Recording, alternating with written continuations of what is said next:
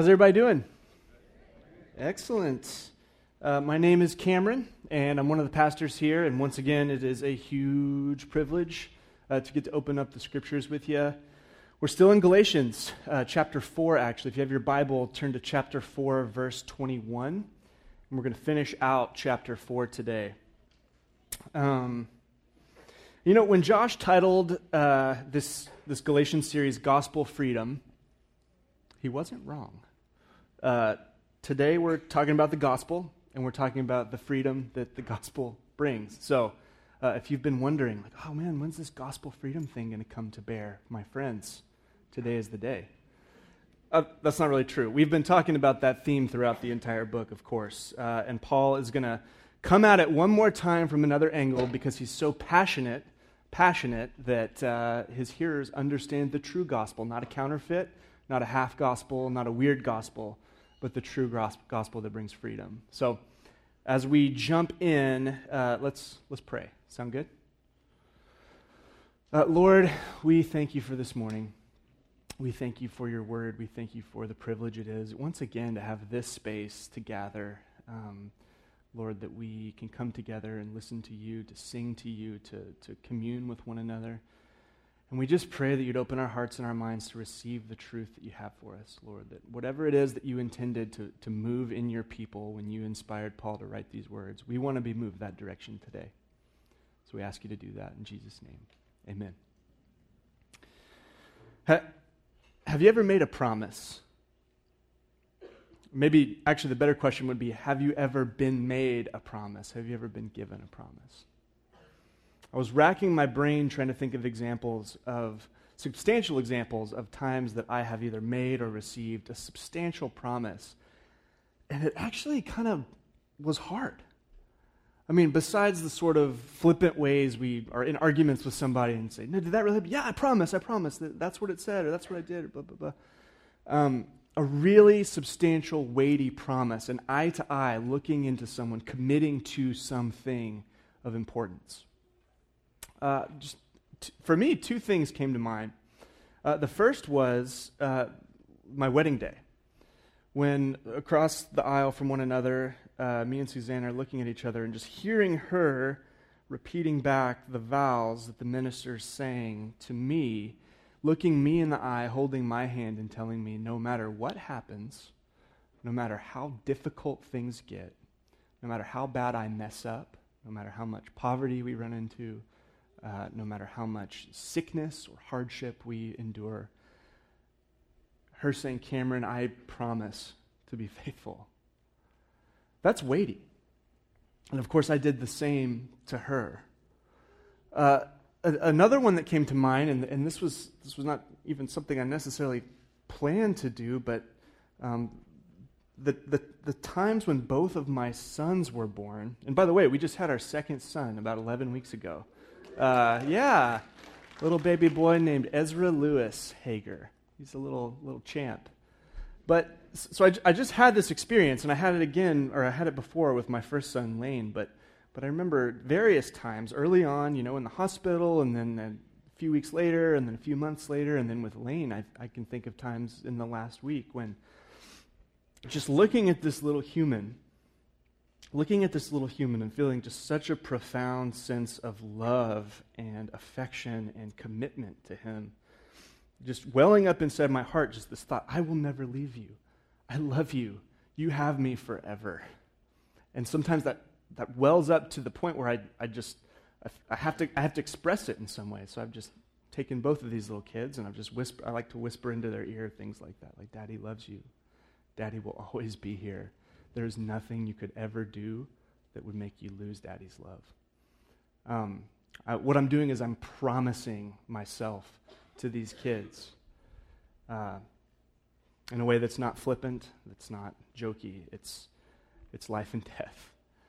Um, that's the kind of frequency, this frequency of real, substantial promise that Paul is trying to get us onto in Galatians, at the end here of Galatians chapter 4. So, with that, with that kind of thought in your head, let's read. He starts here in verse 21. He says, Tell me, you who desire to be under the law, Do you not listen to the law? So, this is, this is not a new theme he's introducing. He's once again accusing the Galatians of wanting to return to the law, but actually not understanding it in full. Not actually being aware of what it was intended to do, not actually understanding how the heart of God comes through the expression of the law. Uh, so he says, Listen, you want to be under, you want to talk law? Let's talk law.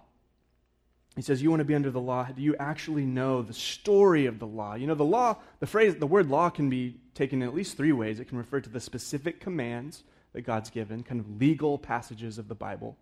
It can refer to the first five books of the Bible. And later it became to be shorthand for the whole of the Old Testament, both the law, the writings, and the prophets. So he's saying, You want to be under these laws? Well, don't you even know the story of the law? Don't you even know how this thing works? Is what Paul's doing saying you think you know it, but you're distorting it. So here's how. Let's keep reading. Um, he says, For it is written that Adam or Abraham had two sons, one by a slave woman and one by a free woman. But the son of the slave was born according to the flesh, while the son of the free woman was born through promise. And let's pause there. I just, there's a little side note for you. I'm really, really hopeful that for, for all of you, and, and I think it's been the case for me, that the book of Galatians uh, is helping us all to see the deep beauty and coherence and, and consistency uh, of the entire storyline of the whole Bible. Like, make no mistake, the, the, what the New Testament focuses on in the incarnation and ministry and life and death and resurrection of Jesus is wholly unique in, in history.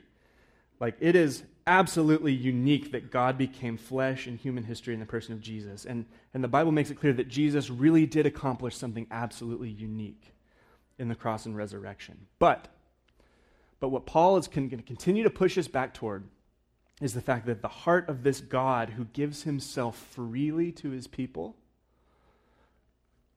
who, who promises to bless them before they've even done a single thing, who offers mercy and grace to those who trust him, this heart has not changed. Sometimes the, the caricature we have of, of the Old Testament God being sort of this graceless bully, and then Jesus kind of being the cool God who comes in on his motorcycle or something. Like, that, that is not the way if an honest reading of the Bible depicts God. He has been consistent in his loving kindness and his grace since the beginning. So, side note over. So, Paul's going to appeal to this story of Abraham and his first two sons. And I don't know if you grew up in church or if you've been around church for a while. If you have, it's probably a story that you've, you've heard taught before. Um, in fact, even if you've just been reading, doing the Bible read through with us, uh, in I think the very first week of January, we covered this story. He's talking about a story that spans Genesis 12 to 21. Um, and I'll just he's, he's kind of given a Cliff Notes version. I'll give you a little bit more. So basically, in Genesis 12, there's a man named Abram. And God comes to Abram and he tells him, I'm going to bless you beyond your wildest imagination. He says, I'm going to, bless, I'm going to give you blessing, I'm going to give you land, and I'm going to give you descendants. I'm going to make a great nation out of you. Why did God pick Abraham? Anybody know? We don't know. It was a, it was a an act of unmerited favor on Abraham. It just, just, just a gracious promise to this random guy that I have chosen you to enact this project that's going to result in even the birth of life and death of Jesus and the salvation of all mankind. Abraham doesn't know that's where it's going, but that's where it's going. So God, just in his freedom and graciousness, love, he chooses Abraham and says, I'm going to bless you with these things. So time passes, and God comes and narrows the promise. He, the time comes in Genesis 15. He says, Okay, Abraham, I'm going to give you a son. Here's, here's how this nation is going to come. You're going to have a son. Abraham says, Okay, it's awesome. We're going to have a son.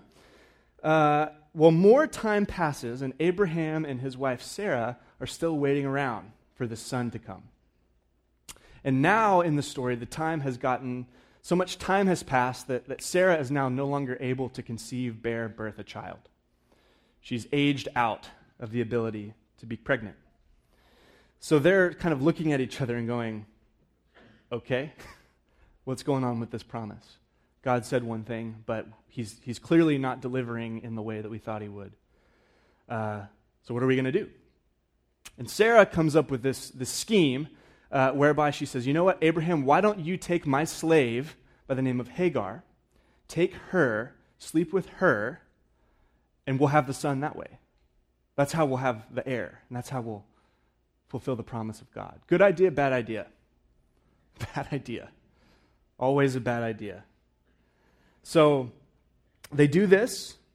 Uh, Hagar sleeps with Abraham, and she conceives a child, and the child is born, and it's a son. And they name him Ishmael. Well, sometime after that, God finally, supernaturally, miraculously, again, against all odds, against the very natural processes of human biology, God comes to Abraham and to Sarah, and he declares she's pregnant. She does conceive a son, Abraham's son. And she gives birth to this child, the promised child. And they name him Isaac. Isaac.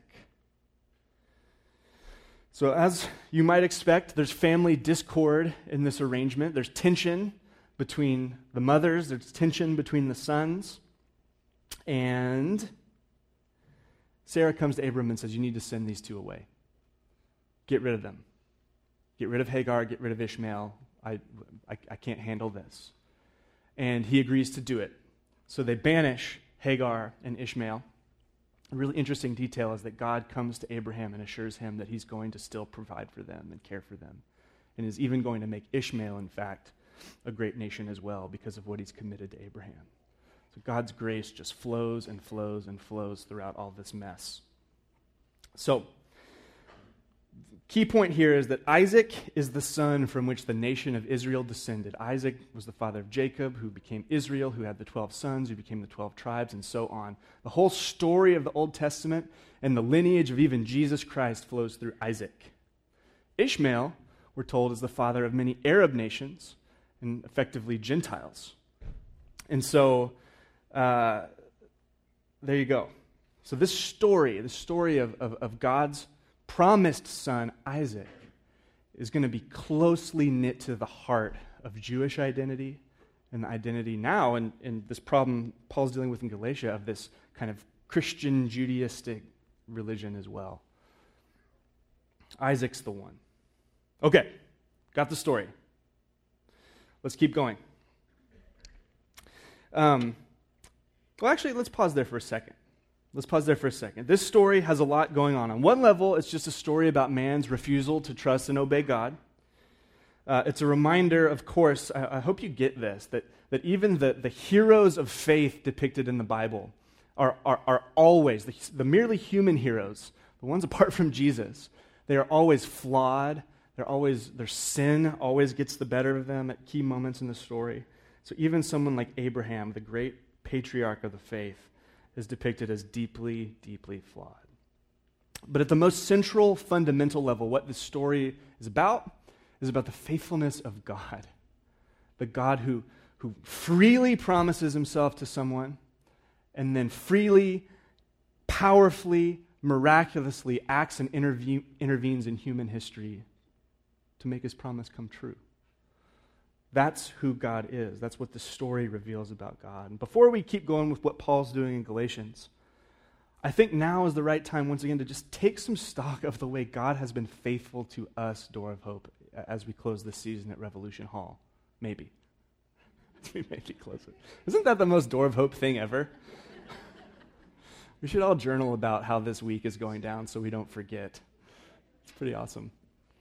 Um, but let's think about it. I don't know how much you know. I mean, Mark, Mark was uh, kind of gave the broad strokes as well, but how we ended up here was that it was um, kind of a precarious time in Door of Hope's history. At, at that time, we had felt led to kind of pursue what we were calling the parish model. So we had worship services going both in Northeast at the Fremont building and in Southeast at a rented Episcopal church space.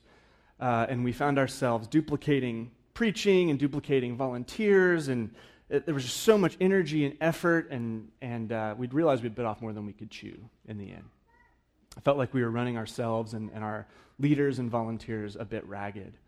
And so we, we realize what we need right now is a time and a season of respite and of, of healing and of shoring up our internal structures and of just getting healthy as a church. It was kind of a ragged time for us. Those of you that were around probably remember. There's, there, there, there's a heaviness in the air for many of us around that time. And Revolution Hall became, became an option, and we came and visited, and we, we felt like God was leading us to come here, uh, that, it, that it was going to meet that need for that particular season of regrouping and healing up. And it has. You know, some of us were, were deeply saddened and frustrated to leave, say, the Fremont building to come here.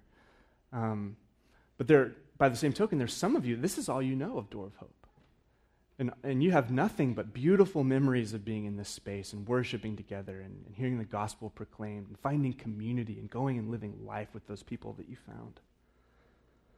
Friends, there are people that have found Jesus Christ in a saving relationship with Him here in this space at this time. Did you know that?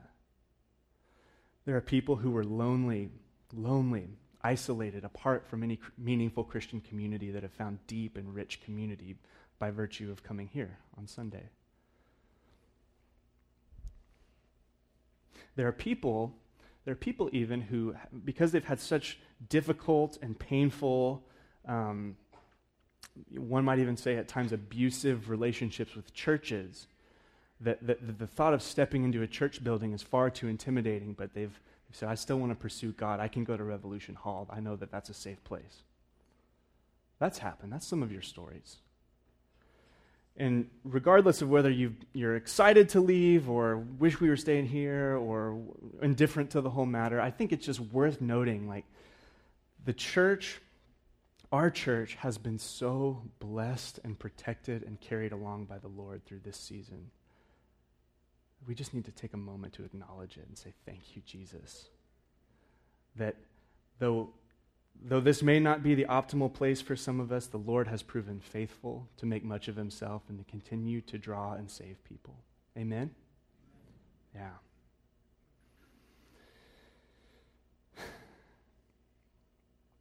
Okay. So God is faithful. He is faithful. He will be faithful. That's what the story of God with Abraham encourages us to think of. So now Paul's going to do something really interesting with it. Let's continue reading verse 24, first part there.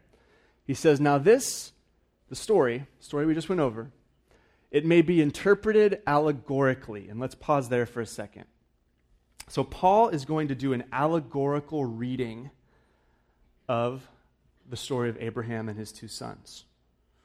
Um, most of you know probably what an allegory is. Uh, our culture has, has a pretty significant place for allegory. In fact, Christians tend to love allegories. Uh, Christ, Christian writers have, have made re- great use of that art form. Think of something like the Chronicles of Narnia, where the different events that happen and the characters often signify different things in the Christian life. You know, Narnia specifically, you've got the great lion, Aslan, at the center of the story, who, uh, who's representative of Jesus and his dealings with his people uh, even more kind of into the minutiae something like John, John Bunyan's Pilgrim's Progress. Have you read that? If you haven't read that, you should read it. It's, it's amazing. But every single element that the hero encounters in that story is literally named as some sort of challenge or some sort of difficulty or aspect of the Christian life. Every character, every action, every location, basically. In movies, think of, think of the layering of symbols and metaphors in something like The Matrix which could honestly allegorize several different things. Or, friends, listen to this one. Take the intricate, forceful, yet delicate allegorizing of the challenges of late capitalism alongside the loss of journalistic in- integrity found in Anchorman 2. That's the most ridiculous sentence I've ever written. But you know allegory in Paul's day, this was actually a pretty common practice uh, for interpreting, interpreting other ancient texts. Uh, the idea was simply that, that you'd take a text where something's presented literally and you would allow it to bring to mind something else. And so he's going to take a pretty straightforward story from Genesis about God's dealing with this particular family, and he's going to draw some allegorical significance to illustrate something about the gospel. Okay? So that's what's going on. So as we keep going, he's now entering allegory land and he's going to be importing some meaning And you'll see why this is important that we keep this in mind as we keep going. But he's going to be importing some meaning that wasn't there necessarily in the original story. So let's keep reading. So keep going in verse 24. He says, These women, here we go, here's the allegory. These women are two covenants. Hmm. One is from Mount Sinai, bearing children for slavery. She is Hagar. Now, Hagar is Mount Sinai in Arabia. She corresponds to the present Jerusalem, for she is in slavery with her children. But the Jerusalem above is free, and she is our mother. Okay, and he stops the, the allegory there. So, what is going on? Let's take a look at this slide. We can just see it all laid out side by side. He's got two tracks here from Abraham. In the line of Sarah, you have Isaac, the son of the free woman or the son of freedom. We're told earlier that his birth came through the promise of God. It's implied that, that uh, it's represented by Mount Zion in contrast to Mount Sinai on the other side. And it's, uh, we're, we're told that, that Sarah and Isaac represent the heavenly Jerusalem. On the other side, you have Hagar, who gave birth to Ishmael, and Ishmael is the son of the slave woman or the son of slavery. His birth was according to the flesh, we're told, representing Mount Sinai. Remember, Mount Sinai is where the Mosaic law was given. That's where the law that's been such a big theme in Galatians. So Mount Sinai could be shorthand for the law, the giving of the law. And present Jerusalem. So in Paul's day, he's thinking of the, the current city of Jerusalem being represented by Hagar. Okay. So it's a little complex what's going on here, but I want to I, I want to note something that insofar as the first few lines of that comparison go, I, I don't think Paul's average reader is going to have a problem. But do you see something weird? Let's highlight it what Paul is doing here is he's actually associating what is historically the line of, comes from the line of Isaac. Through Isaac came the nation of Israel and came the law and came you know, Moses' encounter on Sinai and all these things. But he's actually saying, no, no, no. Though historically, uh, in, in human terms, that may have been the case, when it comes to matters of the gospel and actually understanding our relationship with God, Mount Sinai and the law, and the present Jerusalem, even the temple system around it, they're from the line of the slave. They're from the line of the slave. Now, friends, this is them be fighting words, okay? This is intense. This is intense what he's laying out here. He's basically saying that for anybody who, who's trying to keep the law as their justification before God, for anyone who's trying to rely on the law, including the ethnic Jews who've been doing such, the line that you thought you were part of, you have cut yourself off from. You are now not associated with freedom, you're associated with slavery. You're not associated with the, the Jerusalem above and the eternal people of God and the program that God's doing to restore all people to himself. Uh, you are associated with the heavenly, with the earthly Jerusalem and its failure to recognize King Jesus. Do you see why this might be controversial? So here's, here's what he's ultimately doing is making a point about the gospel. Remember, that's what the Galatians keeps coming back to is what is the gospel. And he's saying the gospel is not entered into by human schemes, by human plans, by human efforts, it's not entered into, even, friends, by your ethnic identity or your cultural identity. You're not born into the family of God by virtue of good luck. But what you actually have is promise. The only thing you have to enter the family of God is promise. And when someone makes a promise to you, what do you, what do, you do? How do you receive a promise, people? It's, it's kind of a weird question to ask, isn't it? Because there's not a clear answer. If I were to, to promise you something really profound, I, you know, I promise you, Guy, I'm promising you that I'm going to do X, Y, and Z for you. what do you do in response to that? There's really nothing to do. You, you sort of just have to trust me, right? You sort of just have to, to, to look to me and say, okay, I think Cameron is going to do the thing that he's offered. That's it. So he's going back to this story, and he's saying, look, you want to understand the gospel, you have to understand that God has acted. He has acted. He's promised to act, and he's acted. And all we do is say, Yes, God, I trust that you will do that thing that you've said. We, Paul's already used this illustration earlier in Galatians that, that Abraham believed God and it was counted to him as righteousness. That's it. It says the opposite of that, that true gospel attitude towards God and what he's promised to do is the scheming. It's to say, You've promised me a son, or let's say, You've promised me salvation, but I am going to scheme and work my way to make sure that I get it. I'll do the work. Okay, salvation. Surely I've got to do a bunch of good works. All right.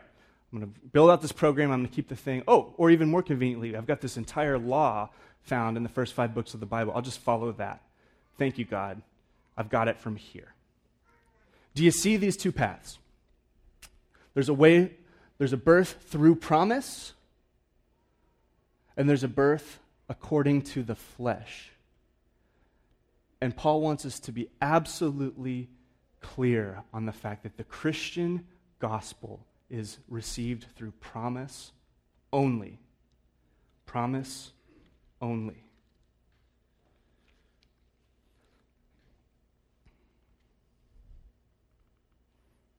So he's going to do one more thing here. He's, he's now compared he's compared the gospel and those, receive, those who receive the gospel to the, the Jerusalem above. And so he's going to quote one more Old Testament passage. So, one more we got to do. So he, he comes in verse 27 and he's going to quote Isaiah 54 1. You can write that down if you're taking notes. He's, this is a quotation, a direct quotation of Isaiah 54 1, where he says, Rejoice, O barren one who does not bear. Break forth and cry aloud, you who are not in labor, for the children of the desolate one will be more than the than those of the one who has a husband. So, what's going on in Isaiah 54 1? Well, Isaiah 54 is a prophecy about Israel after their exile. And just in short, if you don't know the story of the exile, after Israel is established as a kingdom, uh, there's a long and rocky history of multiple kings, and then there's a division in the kingdom. Uh, Israel divides into two, into a kingdom of Israel and a kingdom of Judah. And both kingdoms end up getting taken into captivity by the Assyrians and the Babylonians. And so they're taken from their land, the t- they're taken from the temple, even, and they, they, they've lost that big part of their national identity as the people in that land, at that place, around that temple, uh, practicing that law together. And so Isaiah, God speaking through Isaiah, is saying, at this point in history, during, during the exile, Jerusalem is, is compared to this old woman whose, whose husband has died and has no children to come back and care for her. And so the, the metaphorical question is like, who is going to come back and restore this great city? Who is going to come back and, and be God's representation in this land? Who is going to come and, bring, and restore her to her former glory? And we have the same kind of promise. Doesn't God love to use these, these, these sort of images? Desolate woman, the children of you will be more than those of the one who has a husband. And it's, once again, it's a biolog- in, in terms of this metaphor, it's a biological impossibility. This woman's not going to conceive children. And yet, and yet, God promises it will be full of descendants, full of people, return to its former glory in an astounding and, and incredible way.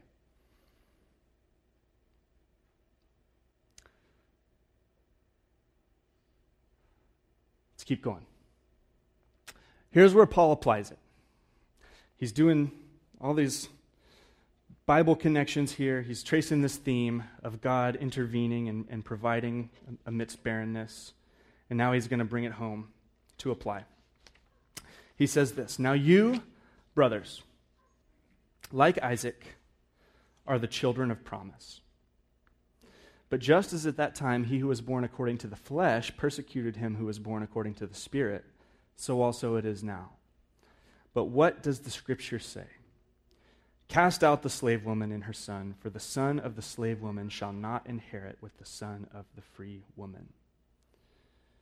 So, brothers, we're not children of the slave, but of the free woman. Okay. So I want to address verse 30 real quick because that, that might have just jarred some of you as you read the story. Again, Paul's still operating in allegory land here.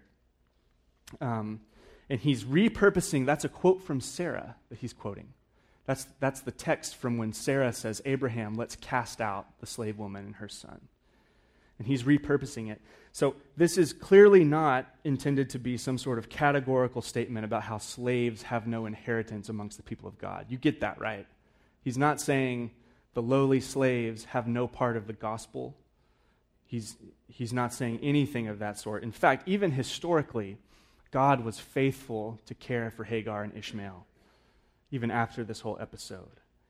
And one of the big themes of the book of Galatians has been the way in which the gospel of Jesus Christ has made clear that God's purpose for all time has always been to cast the widest net possible to invite all of the people of all the nations to come to find faith and trust and right relationship with God and Him. So don't, let, don't get thrown off here by that. His point is this the true lineage of the gospel comes down to one thing it's not biology, it's not bloodline, it's not cultural consistency over time. It's the promise of God to save a people for himself. That is it. And anyone who's going to come into the true family of God the heavenly Jerusalem, the church, the kingdom of God. All these interrelated subjects. They're going to come the same way Abraham had to come to God the Father all the way back in Genesis. And it's simply with faith, with trust, with belief. God, you have promised to do a thing, and I can't add one inch to it. There's nothing I can do to make that thing happen. I'm utterly helpless except to say, You've promised it, so I'm going to trust and receive it. Whatever that looks like, whatever that means, I'm going to trust you, God, that you're going to do it. So, friends, the gospel, as we continue to talk about every week, and I hope, hope we're just like a diamond, just keep turning and turning and seeing all the different angles of it. The gospel this week we're reminded is it's the culmination of all the promises of God and itself is a promise. God has chosen to give himself to die on a cross to take away the punishments, the penalties, and the effects of sin onto himself so that we don't have to bear them. He has dealt with humanity's rebellion against him once for all, doing every inch of the work that has to be done for that to be accomplished. There is no work left for you, Christian. There is no work left for you to do. He has promised it and he has done it. He's promised it and he's done it. Like with Abraham, he's just drawing a straight line between Abraham, the promise to Abraham, and the promise of the gospel. Like with Abraham, our only part is to simply believe it, that he's done it that what He's promised us, He will be faithful to. We believe, we trust, we have faith in the fact that God has done what He said. But also, like it was with Abraham, we're going to have a hard time doing that, aren't we? I mean, probably every day is marked with some moment where we're tempted out of fear or insecurity lack of trust or lack of faith or whatever it may be, to try to add to the promise, to try to make the promise true according to our own effort. Like with Abraham and Sarah, we want to scheme and we want to find a way to add to the work of Jesus on the cross, to have some way to accomplish for ourselves what he's promised, maybe to feel like we've earned it. Paul says that any of our efforts along these lines to secure his promise for us are works of the flesh. So, I don't know what it was this week, but if you're a believer, we've probably all been in these, in these situations. Maybe at the beginning of the year, you said, I'm going to do the Bible Project reading plan. Man, I've, I have been so, I have had no discipline in my life about reading the scriptures. I know I need to. I, know it'd be good for me. Okay, I'm going to I'm going to start. I read a little bit every day. I'm going to read this thing in a year. Now we're in April. You made it to page 15. That's some of us.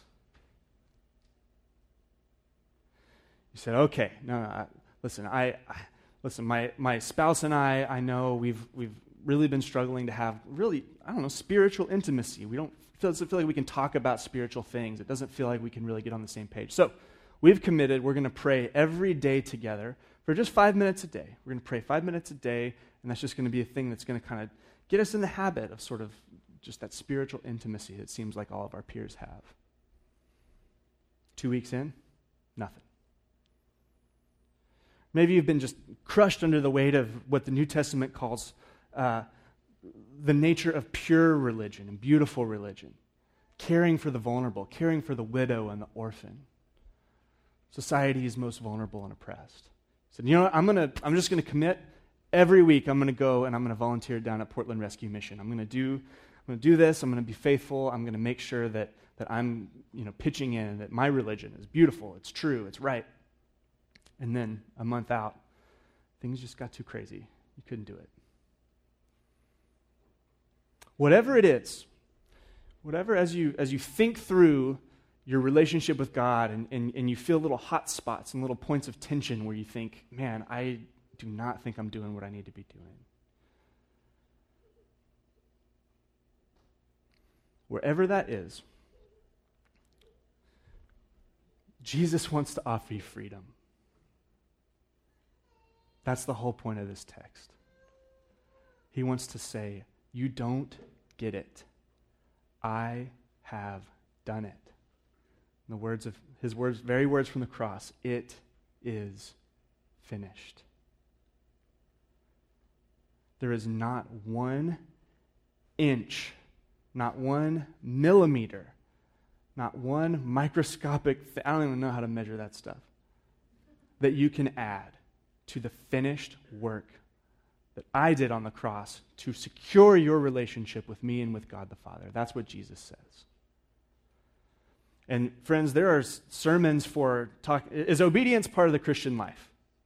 Is that a Christian word? yes. It's a very Christian word obedience. Is discipline part of the Christian life? Yes. Yeah, absolutely. There's place for discipline and room for sermons on discipline. Um, how about this one? Is works part of the Christian life? Uh, yes. yes. He's prepared us for good works that we might walk in them. So Paul, Paul's point is not great, no discipline, no we don't no effort being expended or whatever.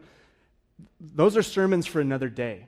But what Paul would go to his grave defending is the fact that those things must always, in every instance, fall behind the secure trust in the promise of God that he has already saved us. If we don't have that locked in first, then we're going to end up enslaved we're going to end up emotional wrecks, fearing God every time we pray with Him because we've failed to measure up to some imaginary standard that we've created when He's just said, Come to me and rest. You felt that? Yeah. Yeah. The gospel is received as a promise. We receive it in faith we receive it in trust that God has done it, He is doing it, and He will finish everything associated with it at some point. And yes, we have responses to that, but do not let that response ever replace the rest in the work that He has accomplished. Amen? Amen.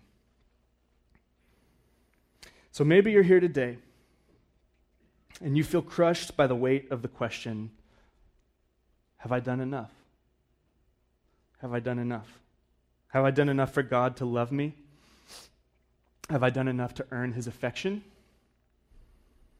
Has my life measured up to his standard? If you find your mind drifting to these questions, I have a question for you. Does it feel like slavery? My hunch is it does. And my invitation to you today is to see that in Jesus Christ's life, death, and resurrection, God has made good on his promises, friends. He says that he has, he came for the world, he died for the world, he's available to the world, and he's available for anyone who will simply come and say, I don't know, Lord, what it looks like, but in faith I'm saying, I want that. I want you. Save me. That's it. And then there's a lifetime of other stuff to figure out, but we cannot ever let that beginning point that we never graduate from get lost in the mix. Amen? Let's pray.